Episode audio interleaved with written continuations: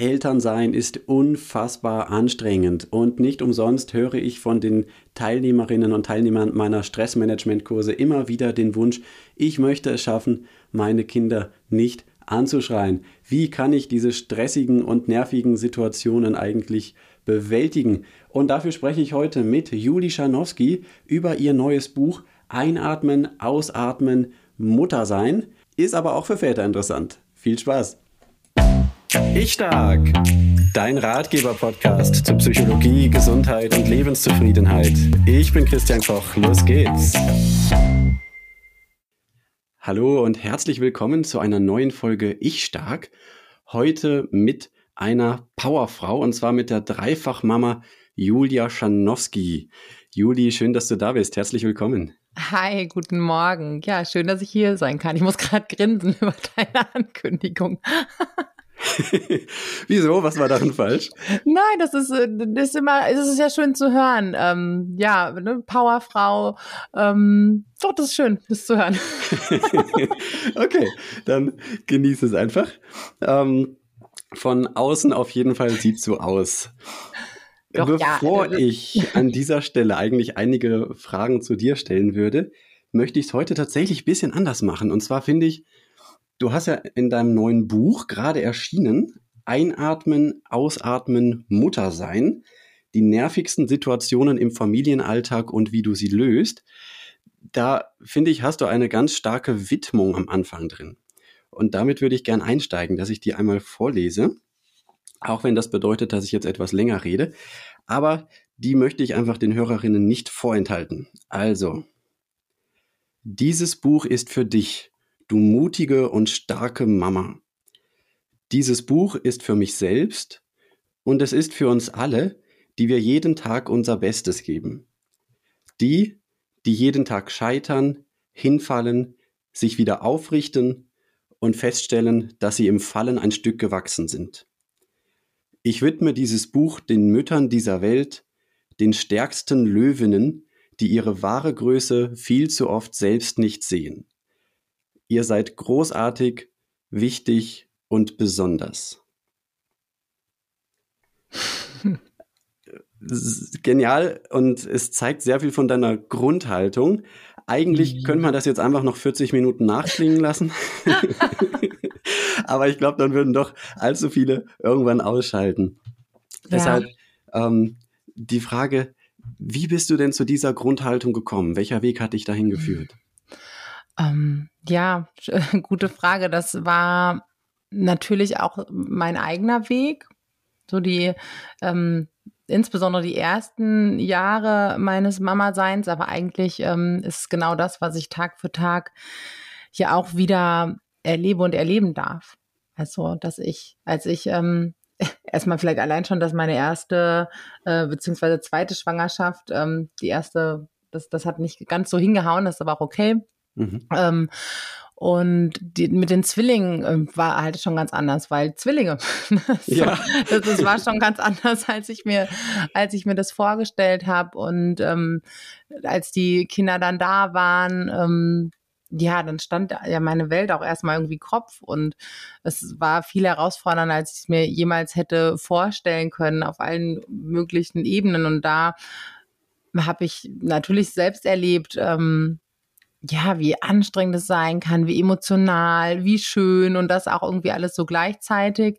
Und ich habe damals ähm, ja gebloggt und bin übers Bloggen da auch einfach schon super viel im Austausch gewesen, insbesondere mit, ähm, mit Müttern, zum mhm. Teil auch mit Vätern, aber insbesondere eben mit anderen Müttern und habe da erlebt, wie wenig wir das so sehen und wie viel wir doch jeden Tag bewerkstelligen, da will ich mich gar nicht, ähm, gar nicht ausnehmen. Ich darf mich da auch immer wieder dran, dran erinnern und ähm, wie sehr wir doch auch verhaftet sind darin, unsere und so den Wert dessen, was wir leisten, dessen, was wir tun, ähm, natürlich in dem zu suchen, was wir gewohnt sind. Wie kann ich es messen? Vielleicht in, in Bezahlung, vielleicht in Stunden. Ne? Also, dass wir uns irgendwie so orientieren. Ja. Klar, das liegt ja auch so in uns, wie tief das sitzt, aber dass das, was wir als Eltern da jeden Tag tun, ähm, dass es der Wahnsinn ist. in, in ja, alle möglichen Wahnsinn, Richtungen.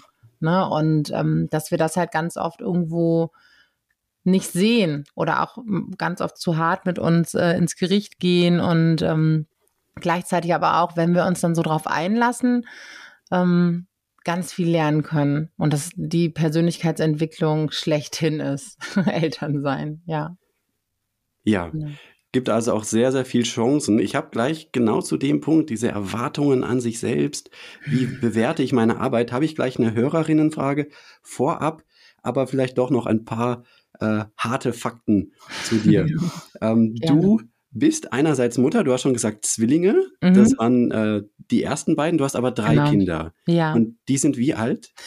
Ähm, also die Zwillinge sind sechs geworden im Sommer, die sind jetzt äh, gerade in die Schule gekommen, obwohl jetzt mhm. haben sie schon ihre ersten, ersten Ferien bald. Und unser jüngster Sohn ist, äh, der wird im November zwei, also jetzt demnächst wird er zwei, genau. Okay, und du bist äh, einerseits hast du diese ganze Erfahrung aus dem Muttersein. Du bist Bloggerin, hast du schon mhm. gesagt. Äh, man findet dich im Internet unter mom2wow.de. Das muss man eigentlich zeigen. Ich kann es mal kurz erklären. Mom, also großgeschrieben M-O-M. Und wenn man die Buchstaben von oben nach unten umdreht, dann wird daraus Wow, W-O-W. Genau. Das äh, ist das Motto. Und du hast auch einen Podcast dazu, Rock Your Mom Life. Mhm. Und noch dazu hast du auch noch ein paar Ausbildungen gemacht, nämlich bist du systemischer Coach mhm. und integrativer Emotionscoach. genau.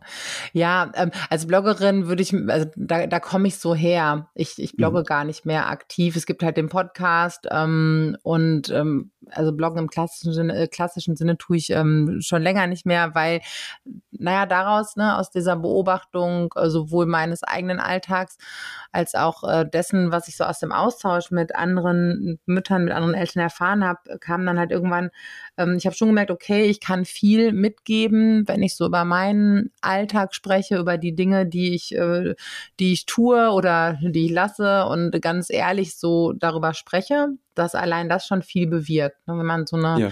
Ebene schafft, hey, ähm, der Offenheit und der Gemeinschaft und ähm, so hier in, im Ruhrgebiet würde sagen, woanders ist auch Kacke. so, dass das schon total heilsam sein kann. Und im Laufe der Monate und Jahre wurde es für mich aber auch total wichtig, also als die Zwillinge so anderthalb waren, ähm, mir jetzt mal wirklich gute Strategien anzueignen, ähm, genug Kraft für all das zu haben und die Nerven zu bewahren. Und dann war es halt zunächst, dass ich ganz viel darüber einfach so geteilt habe, und daraus entstand dann irgendwann der Wunsch, hey, ich möchte es gerne auch wirklich ähm, auf einer professionelleren Ebene oder auf, auf eben einer anderen Ebene weitergeben, ganz konkret diese Werkzeuge. Und dann habe ich die erste Coaching-Ausbildung gemacht. Und das war so der Türöffner und das, was alles darauf folgte und jetzt auch noch folgt, ist eigentlich auch so mein persönliches Interesse. Also ich, ich könnte eine Weiterbildung nach der nächsten machen, weil ich das so aufsauge wie so ein Schwamm und weil ich es einfach so spannend finde. Und ähm, genau, aber das ermöglicht mir jetzt das zu tun, was ich äh, tue im, als Coach und Beraterin für Eltern. Genau. Und da bewegst du, glaube ich, eine ganze Menge. Ich habe eine Hörerinnenfrage bekommen, wie gesagt, zu diesem Thema Erwartungen. Hm. Und äh, ich lese einfach mal vor. Es war eine Sprachnachricht. Ich habe sie mal wortwörtlich abgeschrieben. Ich würde, also sie hat sich ein bisschen schwer getan, so jetzt eine genaue Frage zu formulieren, aber sie setzt ein Thema. Und zwar, ich würde gerne was hören zu Erwartungen, so von Gesellschaft an Mütter oder von Müttern an sich selber, weil ich oft das Gefühl habe, dass man sich selber so hohe Erwartungen an sich stellt, dass man die gar nicht erfüllen kann und dass einen dann das fürchterlich unter Druck setzt. Hm. Ja, ein Thema, ja. das du sehr kennst, glaube ich, auch aus deinen Coachings. Ja, ein riesengroßes Thema und ähm, ich glaube, das, das kennen wir auch. Ähm, auch schon aus anderen Lebensbereichen, ne, vorher auch, dass wir äh, vielleicht äh, ne, im Beruf, ähm, ne, dass, dass wir sind einfach in einer Leistungsgesellschaft. Und ich glaube, ja. das prägt uns alle. Und spannend wird es dann aber, wenn wir Eltern werden, weil dann scheint das Ganze aus so einer Nische beispielsweise ne, im Beruf betrifft es dann vielleicht den Konzern oder und den Arbeitgeber und uns und die Arbeitskollegen. Aber bei der Elternschaft scheint das Ganze auf einmal auf so eine gesamtgesellschaftliche Bühne zu rücken und alle gucken drauf. Ne? Man, man steht so irgendwie ein Stück weit mehr unter Beobachtung. Ne, irgendwie so, jetzt, jetzt noch nicht mal äh, ne, von wegen Kontrolle, aber ähm, Eltern gucken untereinander, wie machen es die anderen. Und ähm, ich habe auch irgendwie das Gefühl, und das ist auch das, was ich aus den, den Gesprächen ähm, oft höre, dass äh, Eltern werden viel bewertet. Da wird viel drüber gesprochen, ob es jetzt die äh, alte Dame an der Bäckerstheke ist, die sich noch mal mit einmischt oder ne, da jemand irgendwie wo sowas sagt. Und ähm, das ist das ist ganz spannend, eine, eine, dieses zwischen hoher Erwartung und gleichzeitig aber auch so Bevormundung und jeder darf so seinen Senf dazugeben, wie gut man und wie richtig man das jetzt macht. Und das ist einfach eine sehr ähm, unangenehme, schräge Rolle. Und ja. ähm, da hängt aber auch so viel dran. Ne? Also dass ähm, am Verhalten der Kinder wird dann ähm, gemessen, wie gut oder wie schlecht es zu Hause läuft, wie gut oder wie schlecht die Eltern das so im Griff haben und ähm, ja, natürlich auch so, dass der eigene Wunsch, es so gut wie möglich zu machen, ne, die, dass die Kinder so, so glücklich und zufrieden wie möglich sind, ähm, das schafft natürlich auch so diesen, diesen Anspruch. Und da laufen einfach ganz viele Ansprüche zusammen und viele davon sind, sind richtig schräg. Also das, was ich gerade gesagt habe, dass so am Verhalten der Kinder dann vielleicht auch so gemessen wird, wie läuft es dann so und wie gut machen es die Eltern. Ja, könnte, man, es könnte einen Rückschluss darauf erlauben, wenn wir das Verhalten der Kinder richtig lesen könnten und würden. Das tun wir aber oft nicht. Ne? Der Klassiker kind, ist ja so der Supermarktbesuch, ne? Ja, was steckt ähm, dahinter? In welcher Phase ist das Kind gerade? Wie ist der Tag gelaufen? Was ist altersgemäßes Verhalten? Ne, was steckt wirklich dahinter, wenn mein Kind sagt, du bist aber eine doofe Kackermama oder wie ja. sie sich in der Schule schubsen? Also ähm, wenn wir halt viel mehr darüber wüssten, was wirklich dahinter steckt, und das wissen halt eben leider immer noch nicht die allermeisten Menschen, ähm, dann könnten wir es ganz anders sehen, als irgendwie daran messen, hey, irgendwie läuft gut oder läuft nicht so gut zu Hause. Ne, deswegen ja. ist es eigentlich überhaupt kein Maßstab, der aber trotzdem angelegt wird oft. Genau, zumal ja das zum Beispiel jetzt ein Satz ist, den hört doch jede Mutter irgendwann.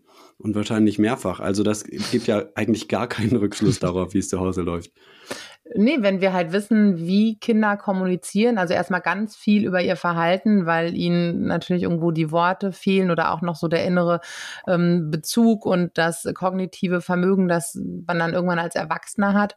Ähm, und wir das aber immer nach erwachsenen Maßstäben interpretieren und auch ganz viel, ganz viel bewerten. Ne, dass die Kinder aber ganz viel über sich erzählen, was sie anders nicht sagen können. Das heißt ja erstmal nur so, boah, ich bin total sauer und enttäuscht. Vielleicht in dem Moment. Ne? Und, ähm, und nicht mehr und nicht weniger. Ja. Ne? Und ja, da, da darf sich noch, noch viel ver verändern, so an unserer eigenen Bewertung, aber auch so dieser Angst, eben was, was falsch zu machen. Ähm, Genau, das, äh, also da, das sind halt viele Dinge, die ich am, am Anfang der, der gemeinsamen Arbeit mit, ähm, mit Eltern erstmal so, hey, es, es gibt eigentlich gar jetzt gar nicht so ein richtig oder ein falsch. Ne? Es gibt, ne, so, so, mhm. so war es bisher und das machen wir jetzt vielleicht anders. Das habe ich dazu gelernt. Heute ist es so gelaufen und heute so, aber eben erstmal so aus der ganz krassen Bewertung so rauszugehen. Ne? und ähm, natürlich ist so dieser, um nochmal den, den Bogen so zum hohen Anspruch äh, zu, zu schlagen, einerseits ist es uns ja auch wahnsinnig wichtig. Ne? Also Nichts ja, und niemand liegt uns ja mehr am Herzen als unsere Familie. Ne? Und unsere Partner, klar, die sind ähm, eigenverantwortlich, ne? obwohl auch da fühlen wir uns ja auch oft äh, mehr verantwortlich, als, als wir es eigentlich sind für ähm, das Glück und die Zufriedenheit. Aber natürlich für die Kinder haben wir, haben wir auch tatsächlich Verantwortung und äh, tragen Sorge und Fürsorge. Und die sind uns so nah wie sonst niemand. Und deswegen können sie auch so starke Gefühle in uns auslösen. Also ist es ja auch erstmal, deswegen wollen wir es ja auch so gerne wichtig und richtig machen ähm, oder, oder nehmen wir es so wichtig, es richtig zu machen. Ähm, und wenn wir da ein Stück weit mehr Vertrauen in uns und unsere Fähigkeiten schaffen und aber auch in die Entwicklung der Kinder, ne, dass es im Großen und Ganzen schon gut gehen wird, da können wir da halt eine Menge Druck rausnehmen. Wann hast du denn das letzte Mal erlebt, dass du mit Kindern unterwegs warst, mit deinen Kindern und ich sag mal, die hatten vielleicht gerade so einen emotionalen Ausbruch, was weiß ich nicht, und jemand anders äh, hat sich dazu äh, befugt gefühlt, jetzt zu sagen, ah, das müssen sie aber anders machen oder sie müssen sich doch mal durchsetzen? Hm. Oh, jetzt muss ich mal gerade überlegen. Ähm, ich glaube, ich kriege das tatsächlich oftmals gar nicht so richtig mit. Ähm, weil ich dann so fokussiert bin oder ich versuche mich dann tatsächlich stark zu konzentrieren, was allein schon dadurch, wenn ich mit allen dreien alleine unterwegs bin, dann, dann ist es ja wirklich wie so ein Einsatz. Ne? Ich muss gucken, okay, sind alle sicher? ja. Ist der Kleinste irgendwie, wenn er es nicht gerade ist, der auf dem Boden liegt, ist, ist der irgendwo so, dass er jetzt nicht gleich äh, mit seinem Rädchen auf die Straße düst? Ne? Das ist irgendwie erstmal, erstmal so ein Punkt und ähm, dass ich mir erstmal einen Rahmen schaffe, wo ich dann auch agieren kann. Oder müssen wir jetzt die Situation verlassen, einfach damit, damit wir die Ruhe haben, das jetzt zu klären. Deswegen, ich kriege das, glaube ich, gar nicht immer so unbedingt mit. Wir hatten aber vor ein paar Wochen tatsächlich eine Situation hier ähm, in, bei, beim Bäcker. Hier gibt's auch Eis beim Bäcker und dann ich weiß gar nicht, was das Problem war, ob es das Eis nicht gab oder das nicht. Oder ich habe dann gesagt, hier entweder Eis oder das Schokobrötchen, das ist, sonst ist mir ein bisschen viel Zucker. Ach, irgendwie gab es auf jeden Fall da Unstimmigkeiten. Einer meiner Söhne, der Älteren, ähm, war halt wahnsinnig enttäuscht und wütend auf mich und ähm, hat halt laut geweint und gebrüllt und ist irgendwie auch schon mal raus und hat draußen weiter geweint und gebrüllt und habe ich halt bezahlt und bin hinterher und ähm, habe dann erstmal geguckt, ne, sind, sind irgendwie alle sicher und hab, ähm, dann ist ja auch, ne, was soll ich machen? Ich würde natürlich würde ich ihn am liebsten auch irgendwie wegtragen und erstmal irgendwo anders Ruhe schaffen. Das machst du aber mit einem Sechsjährigen halt einfach nicht mehr so easy. Nee.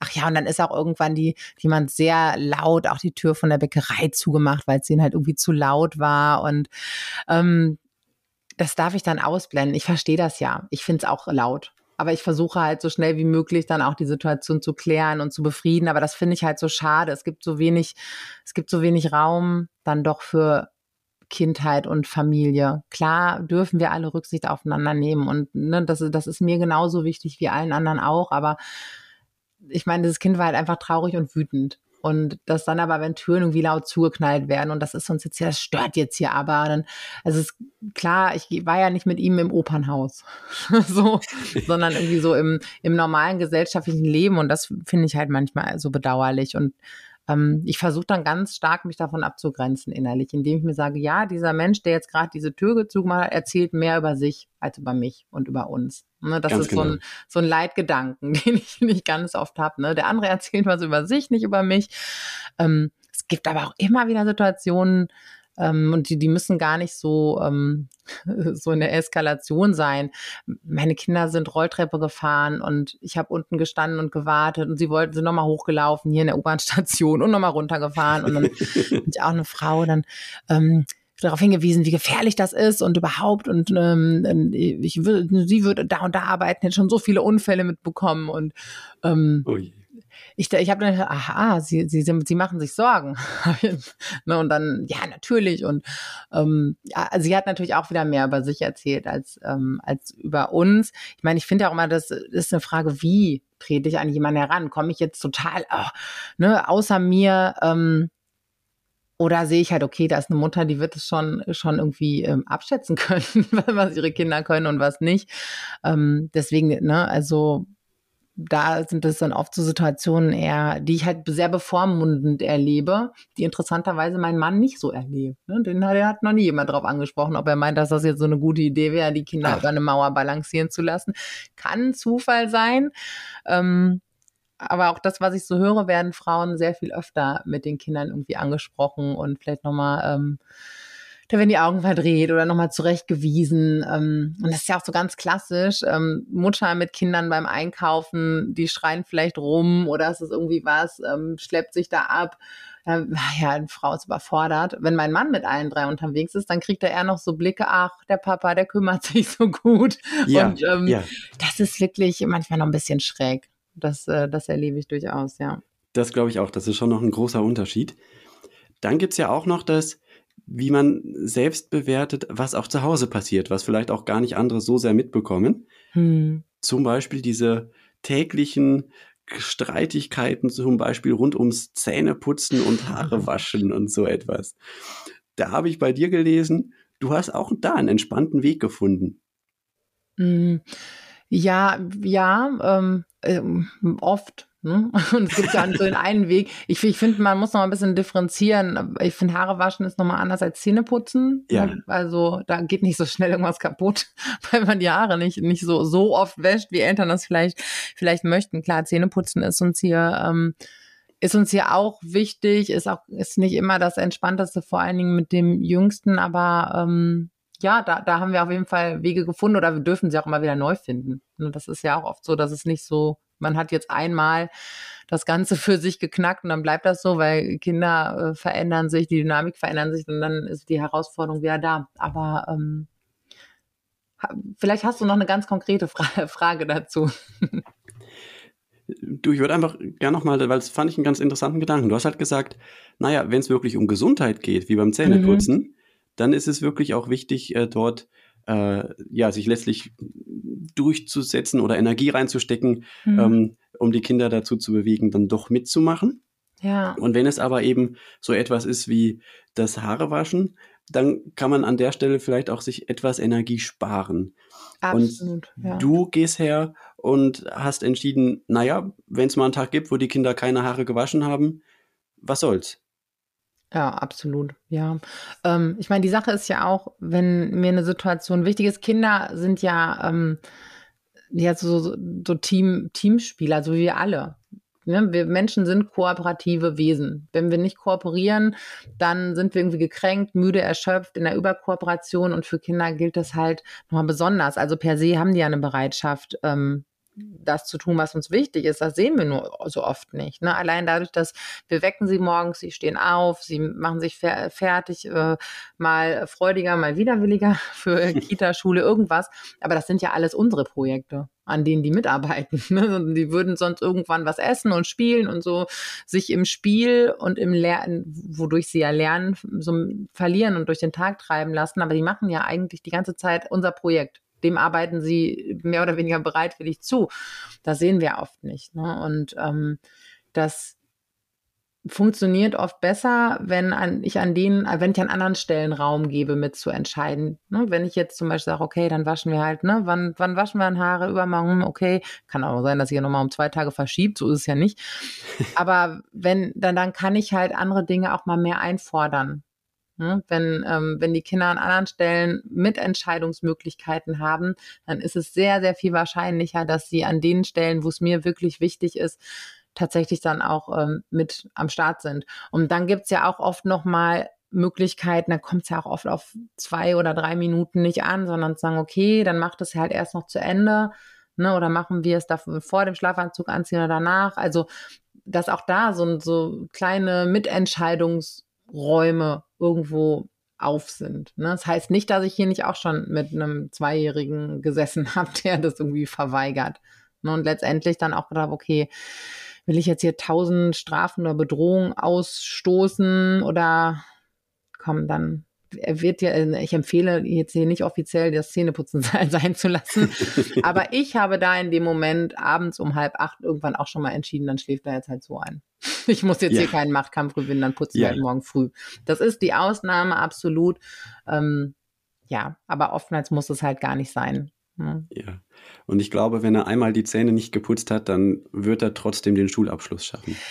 Genau, und das, ne, da, ich, da schneidest du ja was ganz Wichtiges an. So diese Angst, uh, was, wenn ich das jetzt einmal durchgehen lasse? ne? so, dass, genau. da, da sind wir ja auch noch tief, tief geprägt von einem Kindheits- oder Kinder- und Menschenbild, das ja auch noch gar nicht so alt ist gesellschaftlich. Und wenn wir gucken, wie langsam ähm, wir uns an neue Verhältnisse anpassen, dann ist es einfach noch gar nicht lange her. Und es gibt ja auch immer noch ähm, Personen, die das auch so weiter ähm, vertreten. Ne? Das, äh, wenn du da Dass einmal das Ganze viel durchsetzen muss, damit Kinder nicht ja. äh, irgendwann äh, Tyrannen werden, fällt mir gerade ein Buchtitel ein. Ja, ja, genau. Und ich meine, Kinder werden dann zu Tyrannen, wenn wir sie ähm, tyrannisieren im Prinzip, ne? wenn, wenn so gar mhm. kein Raum dafür so da ist. Und ähm, klar ist es wichtig, dass wir alle Regelmäßigkeiten haben und Rituale und Gewohnheiten. Das ist aber für uns Menschen generell wichtig, weil es uns Sicherheit und Orientierung gibt. Aber ähm, dieser Machtkampf, der dann oft irgendwie zu Hause entbrennt, der geht ja total auf Kosten der Beziehung. Und wann erreiche ich was bei einem Menschen oder mit einem Menschen, wenn die Beziehung gut ist? Ja. Und ne, wenn wir so das Grundvertrauen haben, dass Kinder kooperieren möchten und das auch tun, dann bringt das viel, viel Entspannung rein. Aber das ist ähm, ja so, das ist uns erla zu erlauben, loszulassen von der Sorge, was nicht alles schiefgehen kann, wenn wir jetzt an der Stelle XY und ins Vertrauen zu gehen, das ist halt auch echt ein Schritt, ne, den wir ja auch selber oftmals nicht so erfahren haben, weil wir alle doch oft noch ein bisschen anders erzogen und ähm, geprägt worden sind. Genau, das ist auch eine gesellschaftliche Entwicklung und bei sowas gibt es nie so einen harten Bruch, sondern wie du sagst, da schwingen noch die letzten Jahrzehnte mit. Und wenn man mal 100 Jahre zurückschaut, da gibt es noch ganz, ganz gruselige Erziehungsratgeber. Absolut. Die, äh, die möchte man heute gar nicht mehr erzählen, was da so drin steht. Ja. Ich finde diesen Aspekt sehr, sehr wertvoll, worauf du hinweist, auch mit der Selbstwirksamkeit, die ein Kind auch erleben möchte.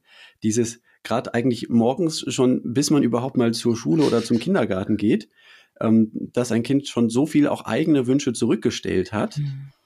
und aber irgendwo im Alltag eben einfach auch für sein eigenes Grundbedürfnis es braucht zu erleben, ich kann auch etwas mitgestalten und ich zähle auch etwas. Und äh, du hast da eine ganz interessante ähm, Episode auch berichtet. Ähm, ich glaube, es ist einer deiner Zwillingssöhne. Wenn es mehrmals Dinge gab, wo du zu ihm gesagt hast, nein, das geht jetzt nicht oder so, dann sagt er irgendwann mal, ja, dann will ich jetzt aber eine DVD gucken oder irgendwie sowas. ja. Was, was, wie interpretierst du das? Worum geht es da wohl? Es geht, es, es geht nicht um Angriff auf dich, sagst du. Mm, genau, wir haben also, aber das ist auch bei, bei vielen Kindern, ne? wenn die irgendwie sich ähm, vielleicht in einer Situation frustriert fühlen, ohnmächtig, ähm, sonst irgendwie was, dann greifen natürlich innerlich zu Strategien, sich irgendwie wieder in Balance zu bringen oder ähm, den Frust abzumildern, irgendwas was Schönes zu haben. Es kommt ein bisschen darauf an, ne, um welche Bedürfnisse es gerade so geht, aber das ist ganz oft so, dann möchte ich jetzt eine Süßigkeit, dann möchte ich jetzt was gucken, ähm, ne, irgendwie wieder in die Selbstwirksamkeit kommen, sich getröstet fühlen und das, ne, das, ist, das ist erstmal nur eine Strategie vom kindlichen System, äh, wieder in Balance zu kommen und ähm, die bestmögliche, die jetzt gerade so da ist. Ne, das heißt ja noch nicht, dass ich dann sage, okay, wir machen das jetzt. Aber ne, gerade wenn irgendwie, ähm, wenn, wenn die innerlich gestresst sind, ne, klar, was gucken ist verknüpft mit Entspannung oder eine Süßigkeit ist auch vielleicht verknüpft mit irgendwie was Schönem. Und erstmal ist der Versuch, wenn ich jetzt so und so viel nicht erreichen konnte und ich bin frustriert, dann versuche ich jetzt irgendwie anders was zu bewegen, was für mich funktioniert. Also im Prinzip so eine kleine Notfallstrategie. Und aber das natürlich nicht bewusst. Ne, das ist so, dass das ähm, ist, sind unbewusste Strategien, unbewusste ja. Impulse, die von den Kindern ausgehen und nicht ähm, sich zu überlegen, okay, dann, dann jetzt aber so im Gegenzug. Ne, aber das so zu entschlüsseln, wofür steht denn das jetzt hier eigentlich? Und dann aber auch gleichzeitig nicht innerlich in so einen Stress äh, ne, zu, zu geraten, dass uns das so wütend macht und dass uns das so fordernd erscheint oder oh, jetzt äh, habe ich irgendwie versagt, weil mein Kind in dem Moment, wenn es frustriert ist, das und das fordert. Ähm, also ganz viel eigene innere Arbeit haben wir oft zu leisten, ne, wenn wir einfach entspannt damit umgehen können, dass es erstmal als das ansehen können, was ist, erstmal eine Information darüber, okay, da ist gerade Frust, Ne, da versucht gerade das, äh, das, kindliche System sich irgendwie wieder in Balance zu bringen. Ähm, da, da müssen wir uns ja irgendwie, da müssen wir, muss ja keine emotionale Ladung eigentlich bei uns rein, die schnell entsteht. Das kann ich gut, gut auch verstehen. Das kenne ich von mir selbst auch. Aber dann ähm, zu gucken, ja, ich, ne, ich sehe das, du bist irgendwie genervt und komm, dann gucken wir jetzt mal, was wir machen können. Ne? Und mittlerweile, jetzt sind die Zwillinge sechs, sage ich schon auch so, ja, ich das wird dich jetzt wahrscheinlich entspannen und das verstehe ich. Ich finde es jetzt in dem Moment ungünstig. Lass uns mal gucken, was wir jetzt machen können und dann guckst halt später was. Wobei ich es auch jetzt nicht dramatisch finde, in einem von 20 Fällen, wenn man selbst vielleicht nervlich dünn ist, sagen, ja, halt, meine Güte, dann halt. so ist immer so ein Abwägen. Wie viel Kraft habe ja. ich jetzt gerade? Hier auch ja. gut zu regulieren und mich selbst auch gut zu regulieren. Und wie du gerade schon gesagt hast, du legst Wert darauf, letztlich auch den Kindern ein bisschen zu helfen, ihre eigenen Emotionen zu verstehen. Hm. Und das ist eine super wichtige Geschichte. Da gibt es auch gute Forschung zu. Wenn wir Kindern helfen, ihre Emotionen zu verstehen, fällt es ihnen oder ist es fast unausweichlich, dass sie auch eine sichere Bindung und einen sicheren Bindungsstil mhm. entwickeln werden, von dem sie dann ja auch im Erwachsenenalter profitieren, in ihren Partnerschaften und so weiter. Dieses Emotionscoaching, mhm. was du als, als Mama auch ganz viel machst. Ja, das ist ja für uns, für uns alle total wichtig. Ähm, mit uns, also Emotionen haben ja ganz wichtige Botschaften für uns. Aber da, wir haben das ja nicht gelernt zu lesen ja. unser inneres System, die Verknüpfung von den, ähm, den Hauptemotionen und den Grundbedürfnissen. Es gibt natürlich, ähm, so jede Emotionsfamilie hat ja ganz viele unterschiedliche Facetten und Schattierungen, aber im Prinzip gibt es gar nicht so viele ähm, grundsätzliche Emotionen und auch gar nicht so viele grundsätzliche ähm, Bedürfnisse, aber wir kommen halt kulturell auch eher aus einer, aus dem Umgang mit Emotionen, ähm, dass sie lieber besser nicht da sind und schon gar nicht irgendwie intensiv und ausgelebt, ne, dass da einfach sehr oft so eine, ähm, die Abspaltung eher ähm, die, die Norm ist. Ne? Nur, und, nur positive Gefühle sind erlaubt. Ja, ja, wo da wieder, ne, sowas sind positive Gefühle. Es gibt eigentlich nur Gefühle und manche fühlen sich angenehm an und manche unangenehm. Und das ist auch wieder total individuell. Aber ich finde auch in unserem, unserer Gesellschaft zu viel Freude ist ja auch so, ah, hm, Übermut und jetzt wirst du aber albern, ne? Also da, zu doll bitte auch nicht, ne? So, das, das, ähm, das wird auch das nicht stimmt, so, ja. ne? Das, das löst auch schnell Unbehagen aus. Ne? Es wird alles ähm, immer noch viel gedeckelt. Ähm, und jetzt ist es ja im Prinzip so, als wir haben das ja gar nicht so richtig gelernt. Ne? So ein, diese Energie in uns und diesen Emotionsfluss zu, managen und auch zu lesen, wofür steht es denn eigentlich? Was ist es für eine Botschaft von meinem System, die jetzt so dahinter steckt? Und ähm, es ist so ein bisschen, als würden wir alle ohne Fahrerlaubnis fahren und auch den Kindern das irgendwie, ne, so ein bisschen. Also wir, wir, wir haben die Zusammenhänge ja gar nicht richtig gelernt. Bei vielen ist, geht es jetzt los, weil es natürlich auch viele tolle Informationen mittlerweile gibt und, und freier verfügbar, als es noch vor 10, 20 Jahren war. Ne? Das ist so der Zusammenhang. Genau. Ah, ne?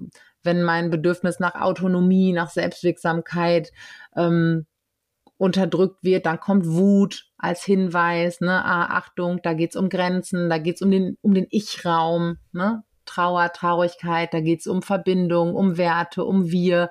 Ne, eigentlich ist es so eine ganz klare, ähm, es ist wie so ein Kompass oder ne, wie so Wegweiser. Und wenn wir die zu ja entschlüsseln lernen oder dass es einmal verstanden haben, dann können wir uns selbst viel besser lesen und auch die Kinder. Dann kommt da ganz viel Sicherheit und Klarheit rein. Aber das dürfen wir halt erstmal lernen. Das haben ja wenige von uns auch überhaupt beigebracht bekommen, aus unterschiedlichen Gründen. Ne? Also einerseits, weil das, das, das Wissen darüber irgendwie gar nicht so verfügbar war.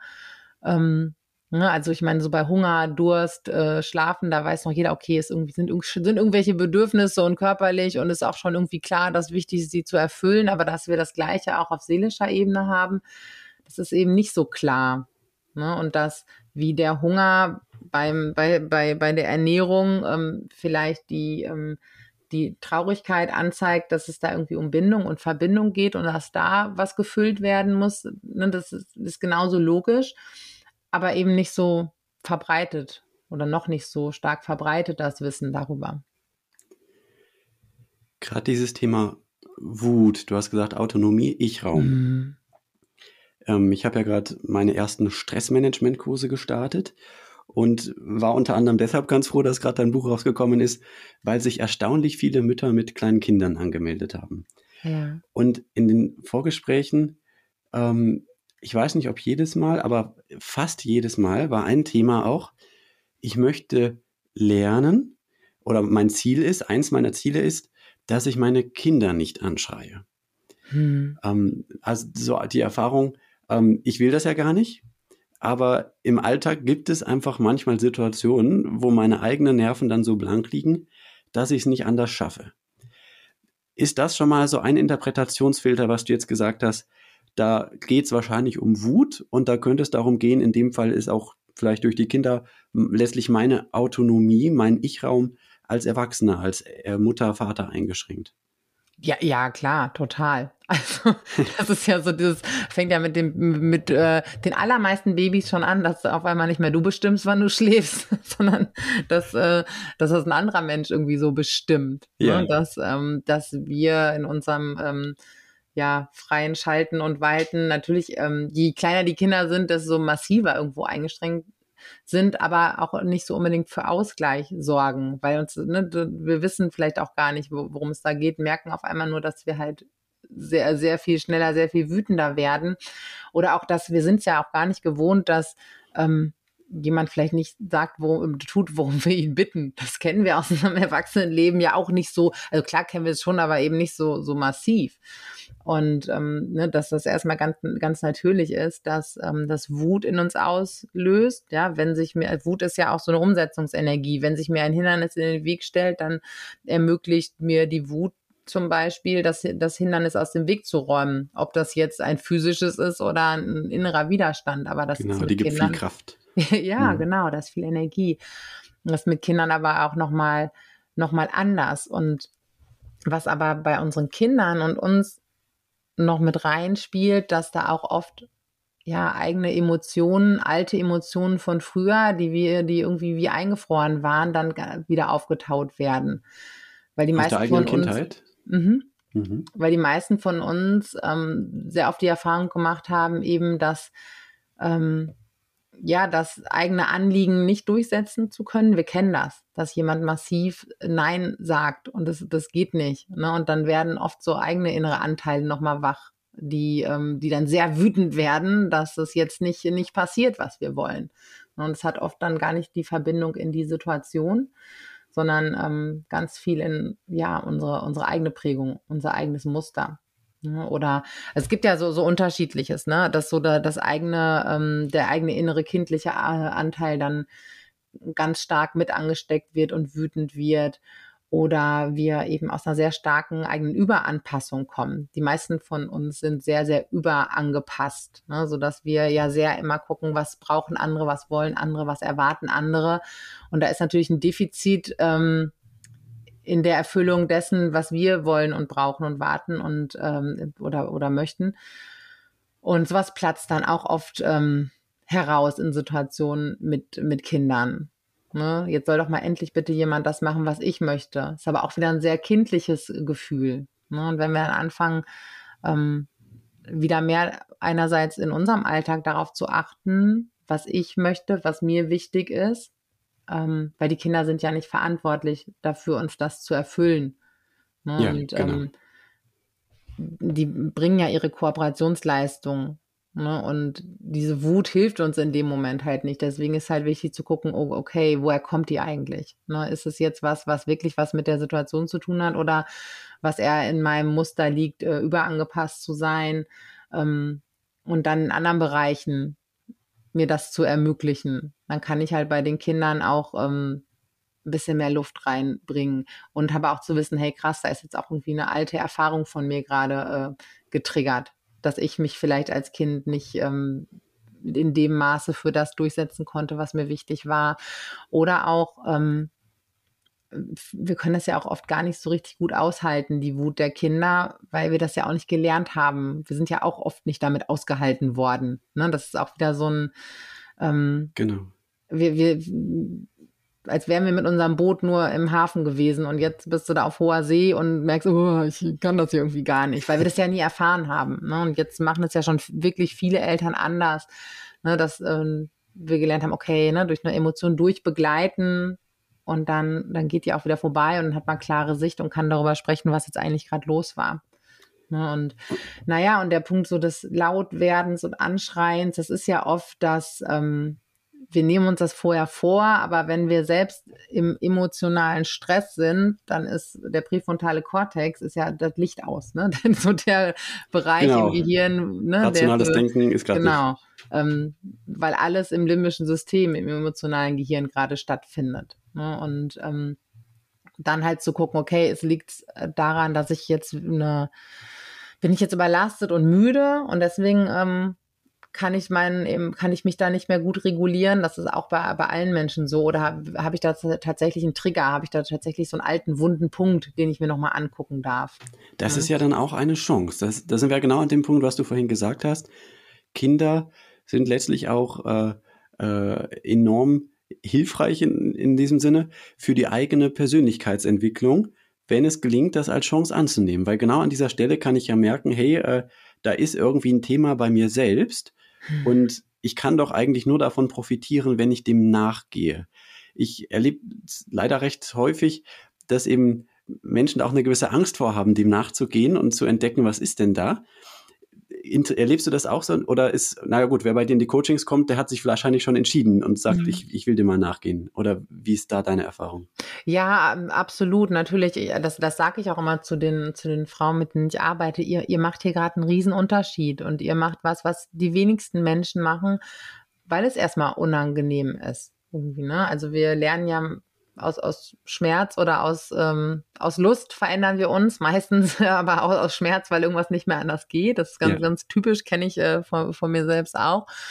Ähm, aber im Prinzip zu sehen, so, hey, das, das ist so ein, so ein wichtiger und mutiger Schritt, aber so diesen Hang, ich meine, ne, wir haben ja auch das, das Bedürfnis nach, ähm, nach Freude und Leichtigkeit oder andere nennen es ähm, Unlustvermeidung, Lustgewinn, weil das ist ja erstmal als, ne, innerlich ähm, so ähm, ähm, kontraintuitiv. Ne? So als würdest du innerlich wissen, okay, jetzt lerne ich mal auf die Herdplatte zu packen, so. Jetzt gehe ich mal bewusst dahin, wo es vielleicht unangenehm ist und, und vielleicht auch irgendwie wehtut. Ne? Und ähm, auch so, wir haben ja alle schnell den Hang, erstmal im Außen was zu verändern. Oder wenn, wenn jemand äh, kein, kein Fleisch mehr isst, dass wir das dann gut, eigentlich wissen wir ja, dass, dass das gut ist, was der macht, aber dann, ja, ne? dann ist es manchmal leichter, den dafür zu kritisieren, diesen Schritt zu machen. Ne? Das, ähm, das, das passiert schnell, aber ähm, da ist, die haben auch oft erstmal einen Weg hinter sich, so dahin zu sagen, okay, jetzt ähm, und der kommt erstmal auf darüber, ich möchte, dass es zu Hause anders läuft. Oder ich möchte vielleicht auch, dass mein Kind sich anders verhält. Mhm. Und das, es kommt in, in unseren Vorgesprächen immer so ein bisschen drauf an, ähm, also einer, ich war einer meiner ähm, Lehrerinnen sagte mal, man muss dann die Tablette in der Leberwurst verstecken.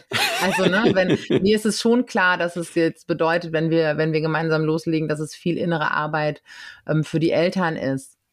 Ne? Und ähm, weil ich präsentiere nicht die Lösung entspannteres Kind oder entspannteres Familienleben. Oder auch wenn ich weiß, okay, sehr wahrscheinlich werden wir in unserer gemeinsamen Arbeit ähm, sehr intensiv auf äh, die eigenen Muster blicken und eher daran arbeiten und dann darfst du sehen, was sich daraus verändert. Manche wissen das schon, sind schon so an der Stelle. Bei manchen weiß ich das und verpack's halt irgendwie erstmal anders, ähm, ne, weil die damit sie diesen, diesen Weg so weitergehen. Das kommt man ja. darauf an, wo man gerade so steht, aber so gerade in Bezug auf Kinder ist es ja immer noch so hier, ähm, äh, bitte äh, könnten Sie das Kind für mich reparieren? so, so, und ähm, sind aber auch eben nicht. die eigenen Muster, die wir uns, und es gibt auch nichts zu reparieren, aber die wir uns angucken, die wir verstehen dürfen und dass daraus dann die Veränderung geschieht. Es kommt immer ein bisschen darauf an, wo jemand halt gerade so, gerade so steht. Aber in der Regel die, die ins Coaching kommen, die sind schon ähm, so weit, dass sie sehen, okay, irgendwie scheint es mit mir zusammenzuhängen. Und das ist auch, aber das ist ja auch cool, weil der einzige das Mensch, den wir wirklich verlässlich beeinflussen können, das sind wir selber. Ja. Ja. Da haben wir eigentlich die größte Chance.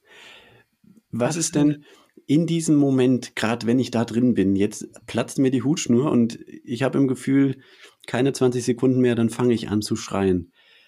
Hast du da so eine Art Notfallstrategie, irgendeinen Tipp? Was kann man da machen? Ähm, ja, also Jein.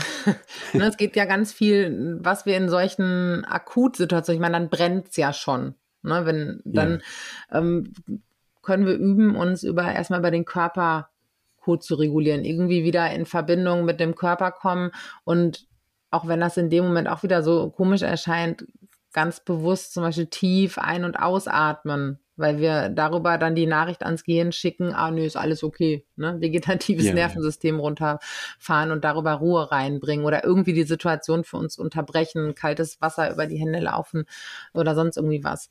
Was ähm, ich gleichzeitig aber auch immer mache, klar gibt es diese Notfallstrategien. Ich kann, ähm, ich kann anfangen, ähm, in siebener Schritten rückwärts zu rechnen von 500. Also mein Gehirn ist dann erstmal, dann verschaffe ich meinem Gehirn eine kognitive Aufgabe. Das heißt, der emotionale Stress geht runter. Ähm, ich bin da, jetzt da bei 486, aber wenn ich weitermache, kann ich dir nicht mehr zuhören, merke ich. Aber du musst mhm. dich halt darauf konzentrieren. Genau. Du aktivierst damit den präfrontalen Kortex und da wird das Licht wieder eingeschaltet und im limbischen System wird das Licht gedimmt. Ne? Also genau, das ist genau. so.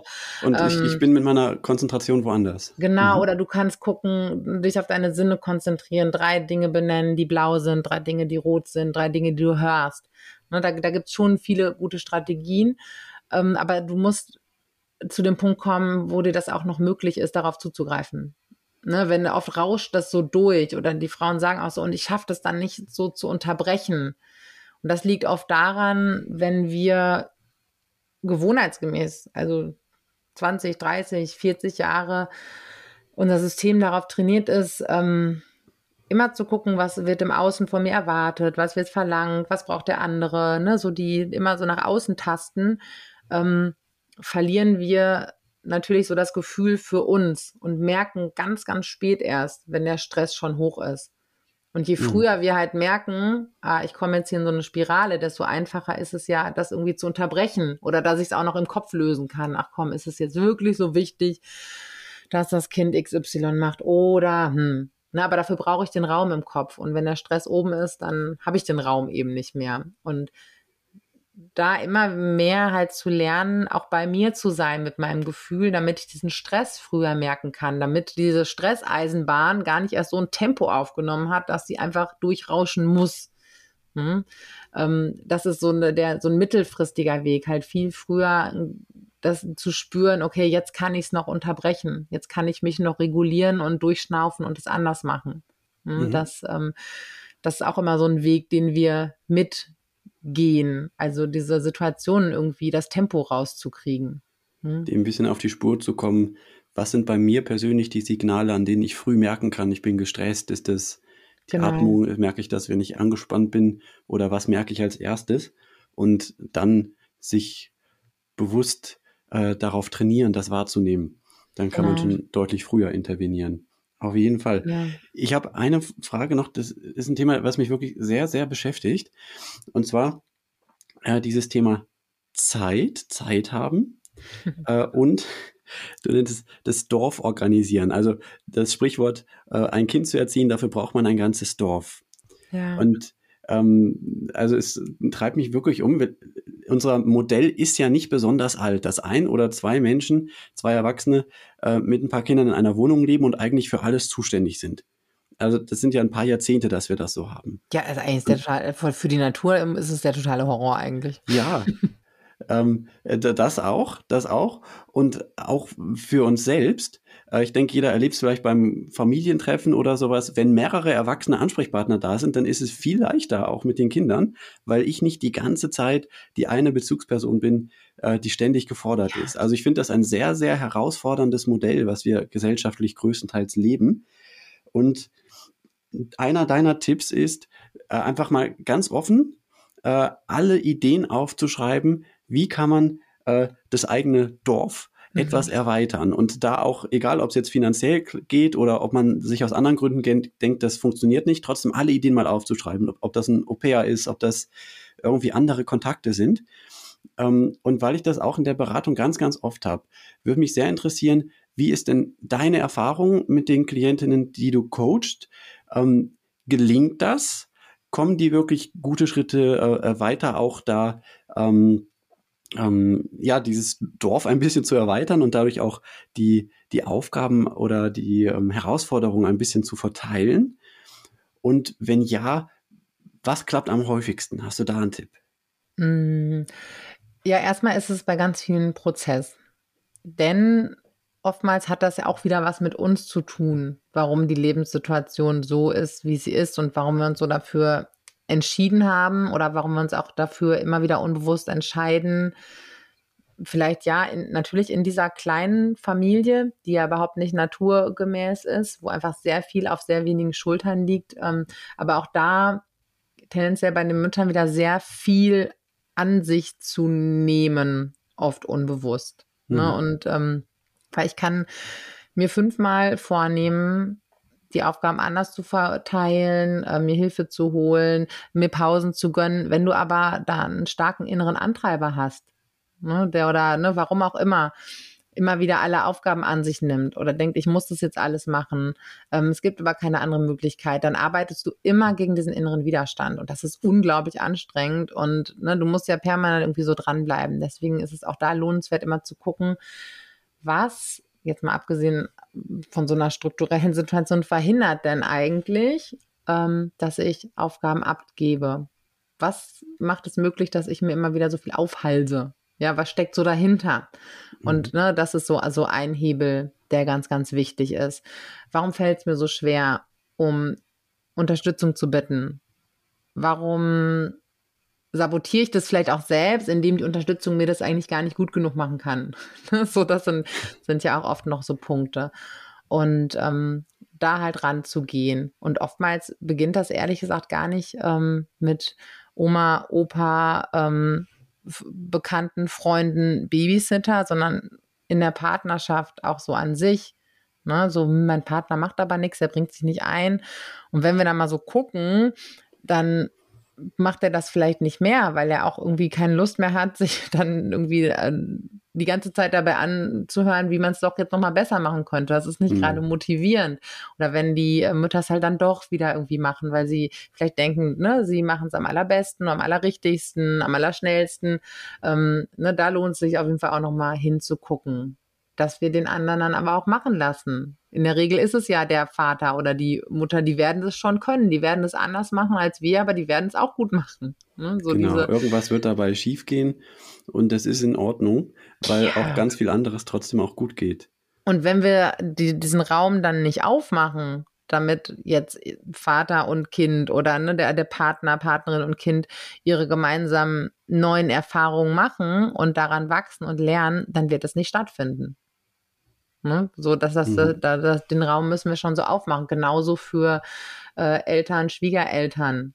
Ne? Und klar, auch da mal gucken, wie, wie kann ich es möglich machen oder was steht mir tatsächlich im Weg.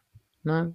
Und ähm, es muss ja auch gar nicht immer, es muss auch sonst nicht immer der Babysitter sein. Ne? Also gerade ähm, auch auf andere Eltern zuzugehen, sagen, hey, pass auf, dienstags hole ich die alle ab, ne? Donnerstags ihr, so ungefähr. Ne? Da hat ja, man da ein bisschen Spielraum. Also da so aufeinander zuzugehen. Und ganz oft sind es dann, ja, aber eigentlich will ich das auch gar nicht, dass jemand anderes das macht. Okay, und dann dürfen wir halt erstmal gucken, warum willst du das nicht? Ja. Ne? Ähm, und dann halt mit den kleinen Dingen. Ne? Also dann muss es vielleicht nicht ein ganzer Tag sein, sondern erstmal eine Stunde jemandem anderen zuzugestehen, das mit den Kindern genauso gut zu machen. Ne? Und das also, selbst dann auszuhalten in dieser Zeit. Ja, und das ist auch gar nicht, also deswegen, es gibt da gar nicht so das eine, was am allerbesten funktioniert. In der Regel beginnt es erstmal in den Partnerschaften an sich, da die Räume aufzumachen ne? und den Partner auch wieder mit ins Boot zu holen und dem auch seinen eigenen ja, Wirkungskreis da irgendwie so zu lassen. Ne? Und dann so diese alte, diese alten Muster ähm, ein Stück weit aufzulösen, die mich selbst immer wieder daran hindern, ne, diese Räume aufzumachen oder dann doch wieder irgendwie das, das an mich zu reißen. Ne, und in der Regel ist es, finden die Familien dann selbst sehr gute Strategien. Das ist auch immer mhm. viel erfolgsversprechender, als wenn wir so von außen was vorgeben. Ne? Für die einen ist dann halt eher so eine ähm, freundschaftliche Allianz ne, mit anderen Familien, sich da irgendwie abzuwechseln, abzulösen, auszuhelfen ähm, das Richtige. Andere schaffen es dann aber vielleicht doch, die eigene Mutter oder Schwiegermutter mehr reinzunehmen und dass es einfach auch so, so sein darf, wie es jetzt halt ist. Die müssen es nicht genauso machen. Das ist auch irgendwie okay. Ne? Deswegen gibt es gar nicht so die eine Sache, wenn wir diesen inneren Widerstand dagegen geklärt haben. Ne? Mhm. Also es gibt viele Wege. Ja. Juli, ich finde es wunderbar, wie breit auch du uns an an deinen Erfahrungen und Gedanken teilhaben lässt. Ich würde gerne jetzt am Ende nochmal ähm, ähm, schauen, was ist alles so das, was du anbietest? Also ich weiß, in deinem Buch gibt es am Ende noch eine 30-Tage-Challenge. Der mhm. Titel, wie gesagt, Einatmen, Ausatmen, Mutter sein. Das ist das aktuelle Buch. Ähm, bis dahin bin ich leider noch nicht gekommen. Ich habe nur so drei Viertel gelesen. Ähm, aber das lohnt sich bestimmt, wenn man an das Thema rangehen möchte. Dann bietest du Coachings an. Mhm.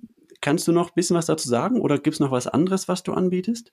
Ähm, nee, im Prinzip ist es genau das. Also ich ähm, verpacke Coaching und Beratung, das geht ja mittlerweile so Hand in Hand bei mir, ja. weil es auch immer irgendwas, ein bisschen was Beratendes hat. Ne? Also im Coaching, ich gebe ja keine Lösung vor, ne? um das nochmal kurz so zu unterscheiden, sondern her eigentlich ähm, erarbeiten die Coaches die Strategien für sich selbst und aus ihrer eigenen Kraft heraus. Das ist eine kurze Unterscheidung. Aber ab und zu brauchst du ein bisschen Beratung, äh, gerade auch was die, was Kinder und so angeht. Deswegen ähm, ne, mache ich das in Form vom, vom Mentoring, das heißt Coaching und Beratung in, in einem. Und da kann man mit mir arbeiten. Genau, das machen wir ähm, in kleinen Gruppen, weil insbesondere äh, in den Thematiken, in denen Eltern, in denen Müttern sich bewegen, ist es so essentiell und wirksam, nicht alleine zu sein, sondern direkt irgendwie wie so eine, wie so eine Mastermind zu haben. A, um zu sehen, ach krass, ähm, ich bin gar nicht so ein Exot mit meinem Thema. Ah, da ist so ein ganzes Gemeinschaftswissen, ne, wie so eine Allianz, die sich gegenseitig unterstützt.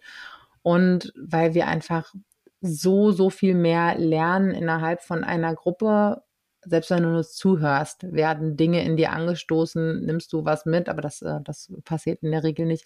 Genau, das, äh, das ist so der Rahmen, in dem ich arbeite. Ja. Mhm. Was ich am Anfang noch nicht erwähnt habe, du bist auch bei Instagram sehr aktiv. Das äh, ist auch ganz interessant. Ich werde diese Dinge unten drunter auf jeden Fall in der Podcast-Beschreibung verlinken. Also wenn da Gerne. Hörerinnen nochmal mehr von dir äh, mitbekommen möchten, einfach mal in die ja. Podcast-Beschreibung schauen. Genau, okay. ja, da erreicht man mich auch mal ganz gut. Bei Instagram. Genau, Aber einfach mal persönliche melden, Nachricht Frage oder Kommentar. Stellen. Ja, genau, mhm. das erreicht mich immer. Okay, gut. Gibt es zum Schluss noch was, was du noch sagen möchtest, was noch vielleicht gefehlt hat oder was du nochmal zusammenfassen möchtest? Mm, ich, ich glaube, wir können, also wir hätten jetzt wahrscheinlich noch eine Stunde, noch eine Stunde weitersprechen äh, können. ganz locker. ähm, ganz, ganz, ganz wichtig, weil ich das heute Morgen auch schon mit, ähm, sogar mit zwei äh, Mamas äh, aus der Beratung hatte, ist so, in stressigen Zeiten verlieren wir uns oft so in diesem, oh, ich, ich, ich fühle mich so unsicher und äh, sehen auch nur das alles, was wir nicht schaffen. Und das fühlt sich in dem Moment dann total real an. Wenn wir es dann schaffen, uns bewusst zu machen, dass da aber auch noch dieser andere Teil in uns ist, der gerade irgendwie alle Kinder versorgt hat äh, mit Frühstück und angezogen. Alle sind irgendwie einigermaßen gekämmt. Nicht, dass das wichtig wäre, aber äh, versorgt irgendwo angekommen. Und so den, den, vergessen wir dann manchmal und sich das bewusst zu machen. Ne, guck mal, selbst wenn du hier innerlich aufgewühlt stehst, guck mal, was du alles schaffst und was wir alles schaffen. Ne, und ähm, ja, uns selbst immer wieder darin zu bestärken. Dann trainieren wir diesen Anteil in uns wie so ein Muskel, der ähm, ja wie so eine Basis der Sicherheit und Selbstsicherheit unter das ganze Chaos liegt, das auch weiterhin dann da sein darf, aber wir können das dann einfach besser tragen aus uns heraus und aus unserer eigenen Kraft heraus, die ja ohnehin da ist. Und ja. die dann halt bewusst zu nutzen. Genau, das äh, dürfen wir alle jeden Tag ähm, für uns tun, diesen ähm, Selbstsicherheitsmuskel trainieren, denn wir schaffen ja ganz viel aus uns heraus. Juli, vielen Dank. Das war ein sehr interessantes Gespräch. Ja, ich danke dir auch. Ciao. Ciao. Ich stark. Die Vorschau. Danke fürs Zuhören. Wenn du Leute kennst, für die das Ganze auch interessant sein könnte, schick doch einfach mal den Link zum Podcast weiter.